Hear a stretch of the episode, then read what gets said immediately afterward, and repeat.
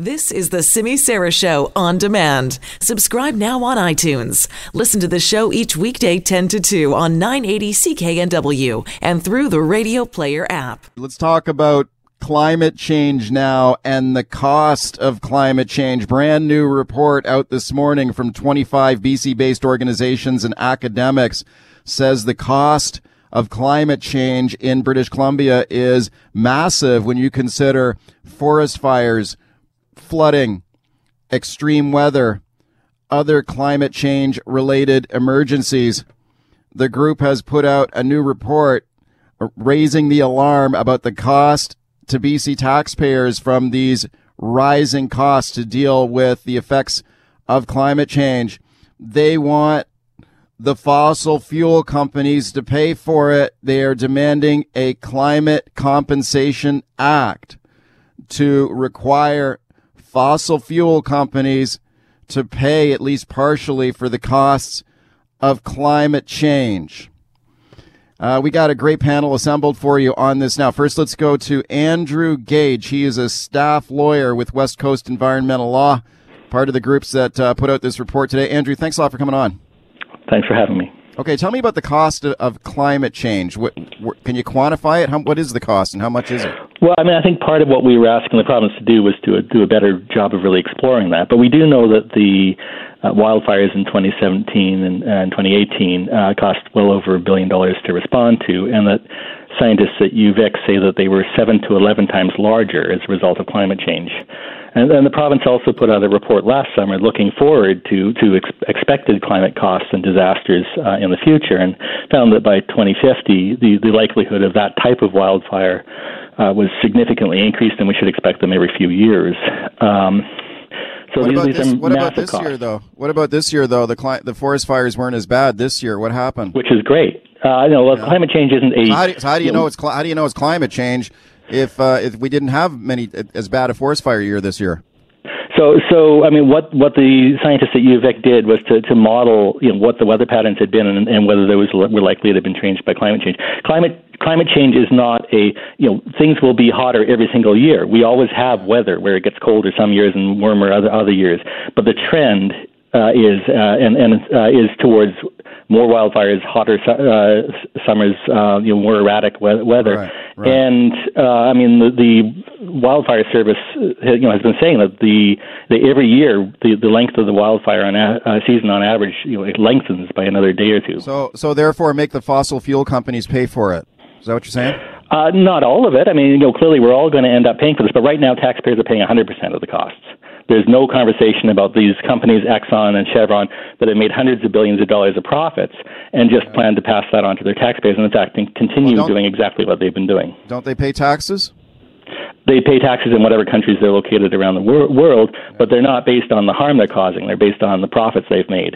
Uh, so there's a disconnect between the harm that we're suffering and the profits they're making, and that causes them to make poor business decisions that ultimately will harm us all. Let's go to Stewart Muir. He's the CEO of Resource Works, which is a group that represents uh, resource comp- resource interests in BC. Stewart, thanks for coming on. What do you think about this?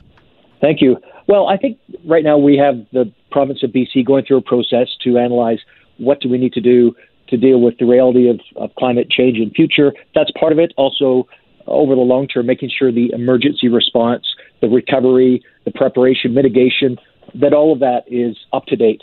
So that's a very rational thing for the province of BC to be doing. I think their plan mm-hmm. is a good one, and now we're talking about it, which is great too.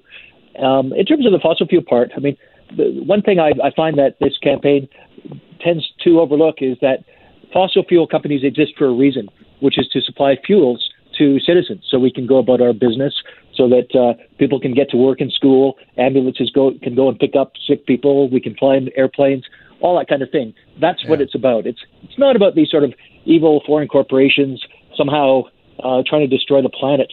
Uh, not at all. In fact, the province of BC has been asked to come into these fossil fuel uh, lawsuits and said, you know what, we're going to collaborate and work with industry to make things better. Okay, Andrew, what do you say to that? Well, I mean, I don't think anyone's saying that. I mean, you know, as Stewart says, these companies have acted uh, to make profits uh, and to provide a product that people are looking for, but it's a product right. that doesn't currently reflect the true cost of itself. So, you know, in the same way we've decided as a society that when tobacco companies were knowingly selling a product that was going to cause impacts, that they should pay for some of the costs The taxpayer shouldn't be paying for 100% of the healthcare costs.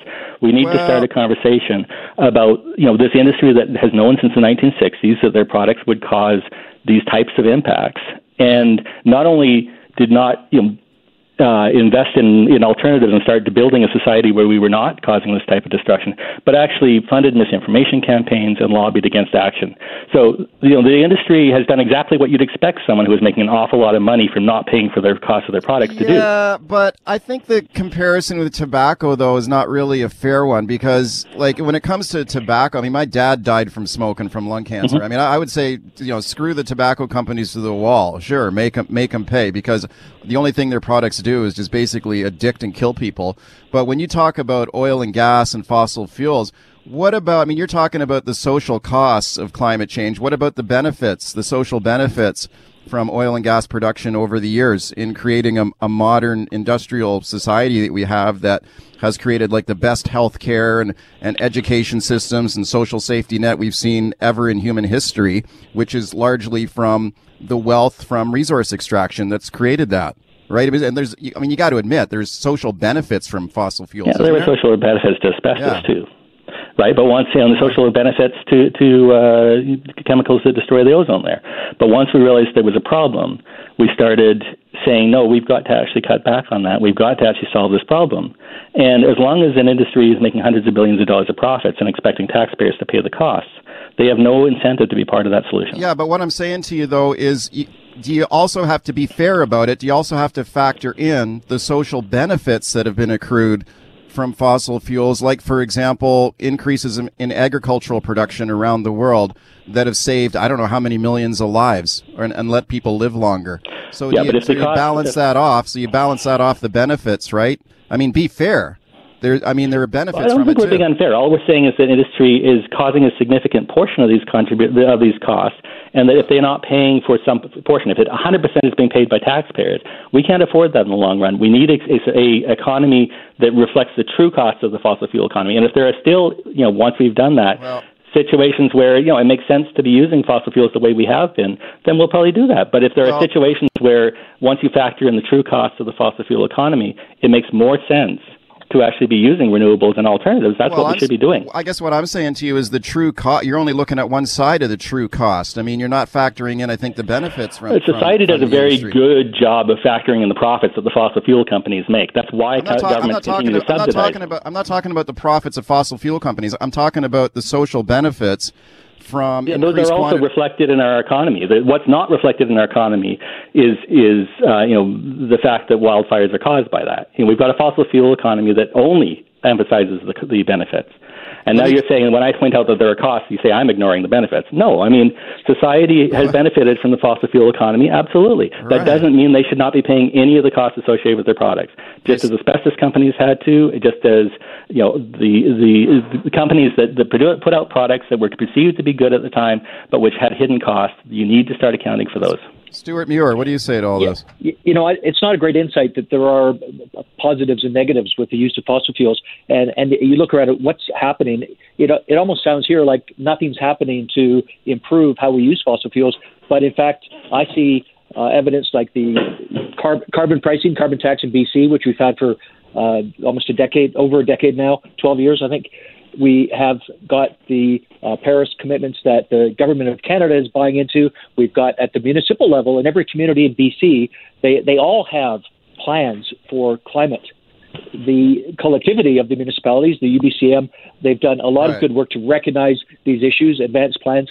So the idea that it's somehow being been ignored until the idea of suing fossil fuel companies comes along, it just doesn't stand up. And I think the other thing is, if I may, is that producing fossil fuels doesn't, uh, although it contributes to the problem, obviously, it's the consumption and use of fossil fuels that creates the emissions. And until we look more seriously at the the consumers who use that and give them alternatives and better ways of using those fuels, we're not going to see progress. Well, well, we already have, and we have we already have a, a, a carbon tax in BC too, mm-hmm. right? So I mean, the government has already taken action to try and curb fossil fuel use with a carbon tax. I mean, do you fa- what about that, Andrew? You, you think well, the focus of this legislation that we're talking about, we're, we're saying that global fossil fuel companies have caused harm here in BC, so there there has to be an accounting from the global industry. The, um, carbon tax applies to emissions that occur in BC, and it's part of the problem. It's actually way too low in terms of making the reductions that we'd that we'd want BC to, to ultimately make, make. But it's it's only a very small portion of the global problem. By talking about the responsibility of Chevron and Exxon and their liability in BC courts, you know, we actually send a global message, and we're not just focused on on you know a, a tax that applies only to BC industry. How is it really possible though to make these companies pay? Because I know in, in BC they've talked a great game about making the tobacco companies pay, and that's been snaking through the court system. It's been very very slow, and I don't know quite. I've asked the the government whether they could comment on why it's been so slow, and they have not responded to that. The fact is, it's way slower than most uh, class action lawsuits, but they're in they're in settlement negotiations as we speak. I mean, they, you know, they're, they're, this is it's not that nothing's happening there, and the fact is that um, you know when industry starts having to answer questions like this and and looking court, they they have to disclose that to their shareholders. They have to start talking about the true costs of climate change. Um, you know, Exxon, in terms of the idea of providing alternatives to consumers, Exxon had a patent on a low emission vehicle in the 1970s that they never produced, they never made available. Uh, you know, so as, as did, you know, similarly, similarly, they had patents on solar technology. They had patents on uh, a number of the technologies that we needed available. But because it was more profitable for them to expand their production, that's what they did. Andrew Gage, Stewart Muir are my guests. Bruce in New Westminster. Hi. Hey, Mike. Thanks for taking my call. Um, sure. I suppose what makes me think that fossil fuel companies would be liable in a lawsuit is that they knew for a long time that climate change was real and they had a deliberate campaign of misinformation and denial that they mis that they downplayed their own liability there, not only to the average consumer, but also to their own investors. Uh, Andrew, you agree with that? Uh, yeah, I, I, would certainly think that's a big part of what we're talking about. Yes, Stewart, and I think they did that because you know that was the profitable thing to do because they felt they could pass those costs on to taxpayers. Stewart, what do you say to that? Well, I, I would just say that there's a judge in New York State who would disagree with that because where this this lawsuit to try to you know place this type of blame on fossil fuel companies, um, it, it, just hasn't met the tests uh, in other jurisdictions. Why would we expect that to happen here? Uh, so but that, that's not correct, Stewart. You know, know that it is. It is. But what it impels us to do is to to work with each other to recognize the real problems we can solve. The idea that a multinational fossil fuel company should be sued because in Kelowna they need to realign some roads due to wildfire risk or something hypothetical like that is is not a commonsensical uh, type of approach. Let's go to Bill in Richmond. Bill. Bill. You snooze, you lose. Mike in West Van. Hi. Yeah. Hi, go uh, ahead. I have a question for uh, Andrew, uh, and that's, or, or uh, I would like to hear his reply. Is that basically uh, I think before we move any farther, is uh, the onus is on somebody like you to prove that carbon dioxide is a problem. Oh, Currently, there is no empirical evidence that says the carbon dioxide. Okay, before we go, before we, get, before we go down that rabbit hole, go I ahead. I actually would like to respond to it briefly, okay, though, ahead, because ahead. There was, you know, this Chevron was one of the companies that was sued in the United States, and the judge of the day, day uh, in, that, in that case, asked for a climate tutorial, asked the fossil fuel companies to say what they thought the science was, and Chevron, representing the five fossil fuel companies who were sued in that case, pointed to the the science of the independent, the intergovernmental climate uh, panel on climate change and agreed with all of it. They, there was no dispute from the fossil fuel companies that that carbon dioxide was uh, the leading cause of, of climate change and that their products were largely responsible. What they contested was whether or not they were, should be liable as a result. But the science was not in dispute because it's accepted by scientists that work for fossil fuel companies. I think the question is, you know, whether we debate the science on it. I mean, the debate's been going on for a long time, but I, th- I think the question is, with your idea to make to recover these costs from fossil fuel companies, is that even realistic or or viable? Uh, because it, just seems to me that they can't even get money out of the tobacco companies here in BC, which is, a, in, in my estimation, a, a, slam dunk case. So if you have a case like this, which I think is a lot more dubious, I think you'd probably just be pouring a lot of good money after bad uh, on a legal on a legal case that would cost taxpayers millions of dollars, and you're not going to win it. Well, I, mean, I guess you know we've got a letter. There's a letter that was sent by um, law professors from across Canada. I think 25 yeah. of them or so. So all endorsing the idea that the government should be looking at these uh, these options. Uh, you know, the, the legal community, the significant percentage of the legal community thinks this type of lawsuit is viable. I mean, are there challenges to doing it? You know, will will the fossil fuel companies fight aggressively? Of course they will. But at the end of the day, if we don't ha- start having this conversation, if we don't start looking at this legislation, yeah. looking at the potential for litigation, then we've got tens of billions of dollars of, of costs, maybe more, the British Columbia communities are going to be facing, and we will be paying 100% of that as taxpayers. Stewart, and I guess the question is, do we really want? Can we really afford that? What do, what do we have to give up to start, you know, dealing with wildfires yeah. of 2017, 2018 ilk that happen every like five years? Just got a minute left, you know, Stewart the, Muir. The BC Environment Minister, I saw him speak a couple of days. George Heyman used to be head of the Sierra Club, a bona fide environmental organization. I, have seen at least two letters he's written to municipalities about this through the Fossil Fuel Companies campaign. And he's a practical environmentalist. And he's the one saying, no, we're not going to do that because that's not a solution for us. We are going to collaborate with industry because that's where the solutions lie. So let's work in the solution space. Reasonable people know this, and that's where we need to be.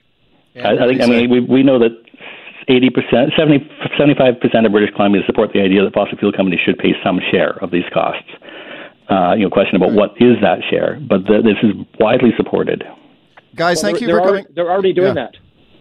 Gentlemen, thank you for coming on. Appreciate it. We're out of time, but I appreciate both of you coming on. Thanks a lot. Thanks for having us. Okay, you bet. That's Andrew Gage. He is a lawyer with West Coast Environmental Law. Stewart Muir, he is the CEO of Resource Works. If